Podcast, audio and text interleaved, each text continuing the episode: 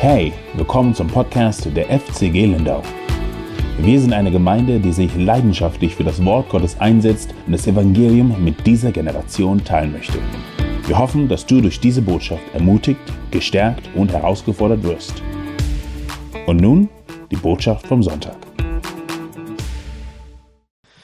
Heute am ersten Advent möchte ich über etwas sehr Grundlegendes sprechen. Aber bevor ich zu meinem Predigtext komme und zu meinem Thema, möchte ich mit einer Legende, mit einer Geschichte beginnen. Ich weiß nicht, ob sie sich tatsächlich so zugetragen hat. Vielleicht ja. Queen Victoria, Queen des Vereinigten Königreichs von Großbritannien und Irland, hielt sich einmal im Jahr in ihrer Sommerresidenz in Balmoral auf. Jedes Jahr machte sie dort ihren Urlaub, ihren Sommerurlaub. Und hin und wieder ging sie in einfacher Kleidung durch die Wälder spazieren, unerkannt. Und eines Tages geriet sie bei so einem Waldspaziergang in, eine, in ein Unwetter. Und auf der Suche nach Schutz entdeckte sie ein kleines, einsames Bauernhaus.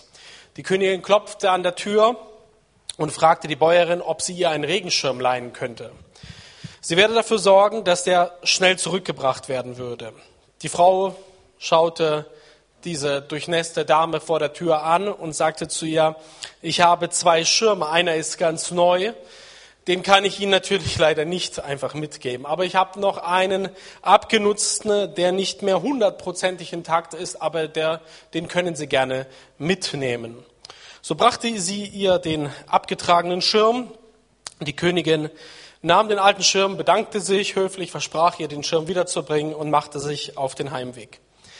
Am nächsten Morgen kam der königliche Diener und klopfte bei der Dame und brach, brachte, brachte ihr den Regenschirm zurück, den Defekten, und überbrachte ihr schöne Grüße und Dank von der Queen. Und die Dame war schockiert. Die Queen war bei ihr und sie hatte es nicht mitbekommen. Und sie sagte zum, zum Diener, hätte ich bloß gewusst, wer da vor mir steht, ich hätte ganz anders gehandelt. Ich hätte ihr natürlich den neuen Schirm gegeben. Ja, also ich weiß nicht, ob diese Geschichte wahr ist, aber ähm, sie ist auf jeden Fall ein gutes Predigtbeispiel. Ähm, an, jetzt in dieser Weihnachtszeit werde ich immer wieder an diese Geschichte erinnert, wenn wir auf Heiligabend zusteuern.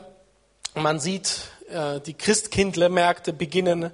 Das Christkind äh, ist in den Schaufenstern in der Krippe. Und ähm, das ist sehr schön und äh, sehr nett anzuschauen. Aber die Vorstellung der Menschen über Jesus bleibt häufig beim Christkind stehen. Jesus ist das Christkind und mehr nicht. Oder Jesus ist vielleicht auch die historische Person, Jesus Christus, ein rechtschaffender Mann, der ethisch gut gehandelt hat, der sich gut, der sich für Menschen eingesetzt hat, der einen Rauschebart hatte. Niemand hat ein Problem mit Jesus, er ist ein guter Mann gewesen, aber dabei bleibt es auch stehen. Manche sagen vielleicht auch, okay, dieser Jesus hatte vielleicht eine besondere Gotteserfahrung gehabt, der hatte ganz besondere Erlebnisse spiritueller Art, aber Jesus ist einfach nur ein Mensch, eine historische Gestalt. Und ich habe mir für den heutigen Tag einen, einen grundlegenden Text herausgesucht, der uns nochmal daran erinnert, wer Jesus Christus wirklich war, ist und immer sein wird. Es ist ein äh, sehr bedeutender Text. Dieser Text hat die Christenheit, die frühe Christenheit sehr geprägt nachhaltig geprägt. Manche würden sogar sagen, es ist einer der wichtigsten Texte im Neuen Testament. Ich rede von den ersten Worten des Johannesevangeliums. Johannes Kapitel 1, die Verse 1 bis 4. Ein sehr schöner Text, aber auch ein Text, der sehr schwer zugänglich ist. Und tatsächlich handelt es sich bei diesem Text eigentlich um ein Lied. Und dieses Lied beschreibt, wer Jesus Christus eigentlich ist. Schauen wir uns den Text mal an. Johannes Evangelium Kapitel 1, die Verse 1 bis 4. Nur diese vier Verse. Im Anfang war das Wort und das Wort war bei Gott und das Wort war Gott. Im Anfang war es bei Gott. Alles ist durch das Wort geworden und ohne das Wort wurde nichts, was geworden ist. In ihm war das Leben und das Leben war das Licht der Menschen. Also jeder, der diese Sätze hört, der merkt sofort, es geht um was Bedeutendes, es geht hier um was ganz Wichtiges. Diese Worte sprechen von etwas Großem. Und diese Worte scheinen tiefgehend zu sein und sie wollen etwas klarstellen. Sie wollen aufklären, sie wollen Antworten geben. Und diese Worte sprechen alle über dasselbe. Alle Sätze sprechen über dasselbe Subjekt. Sie sprechen über das Wort. Und dieses Wort wird in allen damals fassbaren Dimensionen beschrieben. Es, äh, es wird, dieses Wort wird im Raum beschrieben, im Anfang. Ähm, dann, ähm, äh, nee, über die Zeit, sorry, im Anfang. Über die Zeit wird gesprochen, dann über den Raum. Alles ist durch das Wort geworden. Nichts ist, was nicht durch das Wort geworden ist. Und dann sprechen die Sätze auch über die Qualität dieses Wortes oder die Identität. Das Wort war Gott und in ihm war das Leben. Also diese knappen Sätze beschreiben eigentlich alle Dimensionen des damaligen Denken der Menschen. Alle Dimensionen werden hier beschrieben. Zeit, Raum, Qualität oder Identität. Und diese Worte wollen eins, sie wollen klarstellen über das Verhältnis dieses Wortes zu Gott. Wie, in welchem Verhältnis steht dieses Wort zu Gott? Und wir wissen, wer dieses Wort ist. Jeder, der ein erfahrener Bibelleser von euch ist, weiß, wer dieses Wort ist. In Vers 14 wird, äh, wird aufgeklärt, wer das Wort ist oder was das Wort ist. Da heißt es, und das Wort ist Fleisch geworden und hat unter uns gewohnt. Und wir haben seine Herrlichkeit gesehen. Die Herrlichkeit des einzigen Sohnes vom Vater voll Gnade und Wahrheit. Also es ist sehr klar und unmissverständlich, dass dieses Wort Jesus von Nazareth ist. Ähm, es ist niemand anderes als dieser Mann. Und dieser Text beschreibt also diese, das Verhältnis von Jesus, von Nazareth, zu Gott. Und ähm, diese Worte sind sehr klar und ähm, ja, wollen, wollen eine, eine, eine grundlegende Frage der damaligen Zeit auch klären, der ersten Christen klären. Ist dieser Mann Jesus Christus auch Gott? Das ist eine Frage, die sich die ersten Christen gestellt haben. Das ist eine Frage, die äh, auch Christen sich heute noch stellen. Ich habe hab immer wieder diese Frage gehört oder mir haben immer wieder Leute gesagt, ja, in der Bibel steht ja gar nicht drin, dass Jesus auch Gott ist. Also das steht jetzt nicht so direkt drin. Vielleicht kann man das indirekt irgendwo herauslesen. Doch, ihr Lieben, es steht sehr direkt drin und zwar genau hier. Und sehr deutlich, so deutlich, wie es damals nur gehen konnte. Ähm, und Johannes beginnt deswegen auch sein Evangelium ganz anders als die anderen Evangelisten. Die anderen Evangelisten beginnen es mit der, Lukas mit der Krippe, ähm, die anderen mit dem Stammbaum.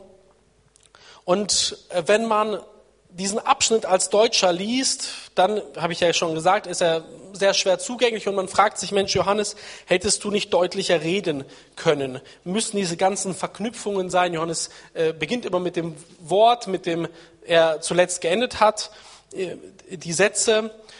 Aber Johannes tut genau dies. Er spricht eigentlich Klartext. Dieser Text ist kein deutscher Text, es ist ein Text gewesen für die damaligen Menschen. Und für die damaligen Menschen war dieser Text sehr klar sehr deutlich. Für uns ist er manchmal ein wenig unverständlich als Europäer. Als Europäer. Goethe hat einmal in Faust geschrieben, äh, in, der Bibel heißt es, am Anfang war das Wort, das macht aber gar keinen Sinn für ihn. Es muss heißen, am Anfang war die Tat, das ist ja viel sinnvoller. Aber Goethe hat einfach Johannes nicht verstanden. Er hat einfach nicht verstanden, was Johannes meint. Er lag einfach falsch. Johannes wählt ganz bewusst dieses Wort, denn er möchte an den Schöpfungsbericht anknüpfen. Wir haben hier, in diesem Text haben wir einen Schöpfungsbericht vorliegen, aber nicht einer, der den alten Schöpfungsbericht in der Bibel, den ersten ne, im Alten Testament, äh, nicht ähm, widerlegt oder ihm widerspricht, sondern aktualisiert ihn. Im ersten Teil der Bibel heißt es, dass Gott am Anfang Himmel und Erde schuf durch sein Wort. Und hier heißt es, dass am Anfang das Wort war. Es ist nichts, was ohne ihn geworden ist. Also hier wird ausgedrückt, dieses Wort ist auch Schöpfer. Das ist etwas sehr Provokatives gewesen für die damaligen Zuhörer. Das war eine sehr große Herausforderung. Also da haben die Menschen ihr Leben lang geglaubt, über ein Jahrtausend hinweg, äh, vielleicht auch zwei Jahrtausende geglaubt, es gibt einen Gott und er hat diese Erde erschaffen. Und jetzt kommt dieser Mann, Jesus von Nazareth, und die Apostel sagen über ihn, der war bei der Schöpfung dabei. Der war, der war schon immer da. Und wenn er bei der Schöpfung dabei ist und Schöpfer war, dann ist er ja gar nicht geschaffen. Er ist gar nicht, er ist gar nicht geschaffen. Der Messias, der kommen sollte, der sollte Schöpfung sein. Der sollte ein Mensch sein. Der sollte erschaffen worden sein von Gott. Aber hier heißt es, der ist gar nicht Schöpfung. Der ist Schöpfer. Jesus ist Schöpfer, wie der Vater auch. Und ähm, das ist ein, schon harter Tobak gewesen für die ersten Menschen, äh, für die ersten äh, Zuhörer der damaligen Zeit. Unverschämt. Das, die Engel wurden erschaffen. Und jetzt kommt dieser Mann und sagt, er ist nicht erschaffen worden, er ist selber Schöpfer. Es gab auch noch gar keine Zeit, in der er nicht da war. Er war immer schon da. Äh, du kannst, du kannst auch ihn nicht trennen von Gott, heißt es hier. Hier heißt es in Vers 2 wiederholt, dass er bei Gott war. Also hier wird nicht das bisherige wiederholt, sondern Johannes macht ja eine neue Aussage über dieses Wort. Er sagt, dieses Wort ist immer ausgerichtet gewesen auf Gott. Es hat sich immer an Gott orientiert. Das war für die Menschen damals schon leichter zu verkraften. Okay, ein Wesen, das auch existiert hat und sich an Gott orientiert hat. Das war schon leichter für sie zu verkraften. Aber dann heißt es ja auch, dass dieses Wort auch Gott ist. Diese Aussage ist schwer zu übersetzen. Man könnte es vielleicht so formulieren. Wenn man nach dem Wesen dieses Wortes, wenn man nach dem Wesen von Jesus Christus fragt, dann muss man sagen, sein Wesen ist göttlich. Genauso wie, seine, wie Gottes Wesen göttlich ist. Sie, er und Gott sind nicht ein und dasselbe.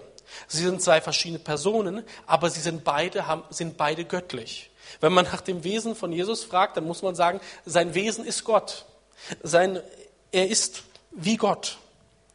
Sie sind beide äh, gleich göttlich. Und ihr hört schon, daraus resultiert auch der Gedanke an eine Dreieinigkeit, an eine Trinität die sich dann später entwickelt hat. Ja, und was bedeutet dieser Text für uns heute? Wir wissen, dass dieser Text über eine andere Dimension spricht. Er spricht über das Jenseits und über die Schöpfung. Und dieser Text stellt eine, einiges sehr klar. Also er, er, stellt einiges sehr klar. Wir, wir, wir, wir erfahren, wer Jesus Christus ist. Wir erfahren, dass er nicht einfach nur ein rechtschaffener Mann war. Wir erfahren, dass er nicht einfach nur ein Prophet war, wie manche andere das sagen würden, oder ein Mensch mit einer besonderen Gotteserfahrung. Er ist Schöpfer. Er, er war von Anfang an dabei. Der Schöpfungsbericht wird aktualisiert. Er, er, ist, er ist mehr als einfach nur ein Mensch. Das dürfen wir wissen. Aber wir erhalten auch, ähm, viele Details werden uns nicht bekannt gegeben in diesem Text. Wie war Jesus bei Gott? Wie sah er aus? Hatte er Hände gehabt? Hat er Füße gehabt? Äh, wie haben sie gelebt? Wie wohnte er da? Wie, wie wohnte er da? Das wissen wir nicht. Diese Dimension bleibt uns komplett verborgen. Und ich glaube auch aus einem guten Grund, weil es für einen Menschen äh, unheimlich schwer zu fassen ist, wie diese Dimension ist. Ähm, und ich glaube, es ist eine, oder ich, ich glaube nicht nur, ich denke, ich bin überzeugt davon, dass eine große Stärke des Judentums und des Christentums war in der Geschichte, in der Religionsgeschichte, dass diese Religionen, ich nenne sie jetzt einfach mal Religionen, dass diese Religionen in, in, in vielerlei Hinsicht überzeugender waren als andere Religionen. Andere Religionen in Israels Umfeld waren sehr menschlich. Götter haben geheiratet. Sie mussten gegeneinander kämpfen. Sie mussten Krieg führen. Sie haben gegessen. Äh, sie haben gelitten. Marduk, der babylonische Gott, kämpfte sich an die Götterspitze. Er tötete seine Familie. Er tötete Tiamat, die, die Urflut. Und so erschafft, äh, erschuf er die, die Erde und die Menschen. Alles sehr menschliche Erzählungen. Gott der Welt war sehr menschlich. Alles war ähnlich wie bei Menschen. Auch, auch das Jenseits war sehr menschlich beschrieben. Ähm, von der Antike bis zum Orient glaubten Menschen, dass wenn sie sterben, in eine bessere Welt kommen, die genauso ist wie diese hier. Nur das Essen schmeckt halt besser. Das Licht ist heller. Die Farben sind schöner. Man, man schläft besser. Man ist gesünder. Der Fluss ist schöner. Die Wälder sehen besser aus. Aber im Prinzip ist das Leben ähnlich wie hier. Und deswegen packte man den Menschen auch immer Grabbeilagen hinein. Machte man in allen Kulturen. Wikinger, äh, im Orient, in, in Deutschland, also die ersten Völker in der, in der Bronzezeit. Hier äh, in Sachsen-Anhalt gibt es verschiedene Kultstätten, die gefunden wurden. Alle haben Grabbeilagen. Auch die Schwaben taten das. Bis Jesus kam. Bis die Menschen Christen wurden. Also ich, wenn ich jetzt Archäologe sein müsste, ich würde ganz ungern christliche Gräber ausgraben, muss ich euch sagen. Warum? Weil da nichts drin ist. Da ist einfach nichts zu finden. In anderen Gräbern konnte man plündern, da konnte man Schätze finden, da konnte man Dinge rausholen. In christlichen Gräbern findet man nichts mehr, weil Jesus alles umwirft. Er wirft alles um, er sagt, im Jenseits ist nicht wie hier. Du kannst doch nicht vom, Je vom, vom Diesseits auf eine andere Dimension schließen. Hallo? Äh, das, äh, das geht nicht wir betrachten, wir, ich erinnere euch ganz kurz an einen Text, den ich glaube Anthony, über den Anthony gepredigt hat. Ich habe leider nicht, war leider nicht anwesend. Da kamen die in Lukas 20, Vers 27 und 40, da kommen die Sadduzäer zu Jesus. Ich erinnere euch an diesen Text, Anthony hat darüber gepredigt. Und die Sadduzäer hatten ein anderes Bibelverständnis als die Pharisäer zum Beispiel. Pharisäer hatten ähnliches Verständnis vom Alten Testament wie Jesus. Ähm, sie hatten ein äh, Altes Testament, so wie wir das heute auch kennen. Die Sadduzäer lasen aber nur die fünf Bücher Mose. Und da haben sie keine Auferstehung drin gelesen. Ne?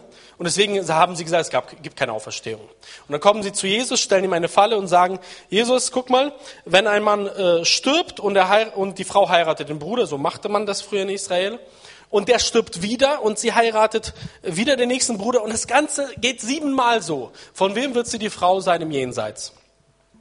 Fangfrage. Also jedem ist klar, es gibt nur Chaos im Jenseits. Ja? Wenn eine Frau mit äh, acht, neun Männern im Jenseits verheiratet ist, ist problematisch, ist schwierig. Gibt es doch Quatsch, sagen sie zu Jesus. Und Jesus sagt zu ihnen, die Kinder dieser Welt heiraten und lassen sich heiraten, die aber, die gewürdigt werden, an jener Welt und an der Auferstehung von den Toten teilzuhaben, heiraten nicht, noch lassen sie sich heiraten. Jesus sagt, Leute, ihr macht einen kapitalen Fehler. Ihr könnt nicht von hier auf da schließen. So funktioniert das nicht. Das ist eine ganz andere neue Dimension. Im Himmel wird es keine Männer und Frauen geben, keine Geschlechtlichkeit und keine Heirat mehr. Denn sie können auch nicht mehr sterben, weil sie den Engeln gleich und als Kinder der Auferstehung zu Kindern Gottes geworden sind. Und das äh, zog den Sadduzäern den Boden unter den Füßen weg. Also das, die gerieten, ihre Gedanken gerieten aus den Fugen. Das war revolutionär. Und dann heißt es in Vers 40, und man wagte nicht mehr, ihn etwas zu fragen. Äh, auch deshalb, weil sie ihr Leben lang über die eine und dieselbe Textstelle gelesen haben und nie äh, gesehen haben, dass dort äh, von den Lebenden gericht, geredet wird und nicht von den Toten. Äh, von den, ja, von den Lebenden im Jenseits und nicht von den Toten. Und das ähm, zog ihnen Boden unter den Füßen weg. Und Jesus äh, macht hier einen Einschnitt, eine Zäsur. Er sagt, wir können nicht vom Diesseits aufs Jenseits schließen. Wir können nicht so einfach etwas über die jenseitige äh, Welt sagen. Und die Sadduzäer sagten zu ihm, Meister, du hast gut geantwortet. Und so ist es auch in diesem Text. Dieser Text sagt uns viel über Jesus, aber er sagt auch vieles nicht. Und wir sollten als Christen nicht leichtfertig über andere Dimensionen sprechen. Warum sage ich das? Nicht, weil in der FCG Lindau in der Verkündigung das üblich ist, aber ich kenne Gemeinden, ich kenne Freikirchen, in denen es üblich ist, Spekulationen weiterzugeben über, ein, über die andere Dimension. Lehren aufzustellen, die nicht aus der Bibel sind über eine andere Dimension. Und das halte ich nicht für richtig. Ich denke, wir können nicht mehr wissen als Jesus und die Apostel. Und wenn äh, sie uns nicht mehr offenbaren, ähm, dann sollten wir auch nicht mehr wissen. Ich meine, es ist so, es ist ja schon manchmal schwer, das Diesseits zu verstehen, oder? Ähm, als Albert Einstein seine Relativitätstheorie herausbrachte, dann äh, wurde, war sie ja in den ersten Jahren total unbekannt. Niemand hat es groß gelesen, niemand hat es verstanden. Ne? Irgendwann mal wurde es in wissenschaftlichen Kreisen, wurde sie in wissenschaftlichen Kreisen bekannt. Und im Interview in den, äh, 1920 fragte man im Radio einen anderen Physiker, wie viele Menschen Einsteins Relativitätstheorie verstanden hätten. Und dann sagte dieser Physiker, wahrscheinlich zwei Menschen auf diesem Planeten, Albert Einstein und ich. Sonst hat niemand die Relativitätstheorie verstanden, denn sie war damals so schwer zugänglich. Erst im Jahr 1922 erreichte sie ein breites Publikum in einem Film, in einer Dokumentation und Menschen verstanden die Gedanken von Einstein. Aber sie bereiten heute vielen noch Kopfschmerzen. Genauso ist es mit der Quantenphysik. Jeder, der sich damit mal auseinandergesetzt hat, der merkt, es ist schon gespenstisch so dass man ähm, mittlerweile äh, große Philosophen, nicht, die nicht religiös sind oder christlich sind, sagen, wir müssen von einem, von einem beseelten Leben sprechen in, in unserer gesamten Dimension. Also bis ins kleinste Detail in dieser Welt sind Lebewesen unterwegs. Ja? Äh, und das ist für viele Menschen noch eine Herausforderung und äh, nicht nachzuvollziehen. Also wir merken, wir, unsere Dimension fordert uns schon heraus. Wie können wir dann so einfach und leichtfertig über eine andere Dimension daherreden? Johannes tut es hier jedenfalls nicht. Er beschreibt das, was wir wissen können. Dass dieses Wort Fleisch geworden ist und dass diese Männer ihn, die Apostel ihn erleben durften. Und ähm, besonders Vers 4, das ist besonders das, was wir mitnehmen dürfen und weitergeben dürfen. In ihm war das Leben und das Leben war das Licht der Menschen. Dieser Gott, der so fremd ist, der aus einer anderen Dimension ist, der so groß ist, der wendet sich den Menschen zu in Jesus Christus. Er wird Fleisch, er macht sich erfahrbar, er kommuniziert mit den Menschen. Er, er kommt, er wird Mensch, ähm, weil er ein ernsthaftes Interesse an dem Wohl der Menschen hat, weil er sieht, dass diese Menschheit Hilfe braucht und weil er diese Welt und diese Menschen liebt und er verspürt eine Bürde für uns. Und das ist das, was wir darüber hinaus, über das, was ich gesagt habe, über Jesus wissen und sagen können. Natürlich offenbaren uns die Evangelien auch noch mehr über, über Jesus und über den Vater, aber eben auch vieles nicht. Ja, also ich möchte zurückkommen auf meine Einleitung.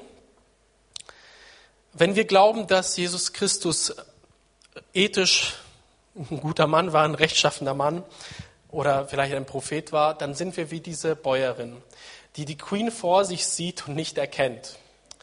Ähm, diese Bäuerin äh, hat einfach nur den Menschen gesehen, aber nicht, wer, was sich hinter diesem Menschen noch alles verbirgt. Und so geht es vielen Menschen auch, wenn sie über Jesus äh, nachdenken. Auch Christen. Sie sehen Jesus als ein, ein, ein Mann mit besonderen religiösen Erfahrungen. Aber Jesus ist viel mehr, sagt Johannes. Am, am Anfang seines Evangeliums möchte er das klarstellen. Jesus ist viel mehr. Er ist Schöpfer. Er ist nicht erschaffen worden. Er war immer schon da. Er war immer mit Gott untrennbar verbunden. Er war immer auf Gott ausgerichtet. Sein Wesen ist göttlich. Und das hat die frühe Christenheit nachhaltig geprägt. Und wir dürfen uns in dieser Weihnachtszeit jetzt, die kommt, daran erinnern, wer, an wen wir da an Weihnachten eigentlich feiern, wen wir eigentlich erwarten. Es ist nicht einfach nur ein Mensch. Jesus ist viel mehr. Und ich wünsche mir das heute Vormittag, wenn du heimgehst, dass du das mitnimmst und dass dich das noch ein bisschen bewegt. Jesus ist viel mehr. Jesus ist viel größer. Amen. Wir hoffen, dass das Wort Gottes in dein Leben gesprochen hat.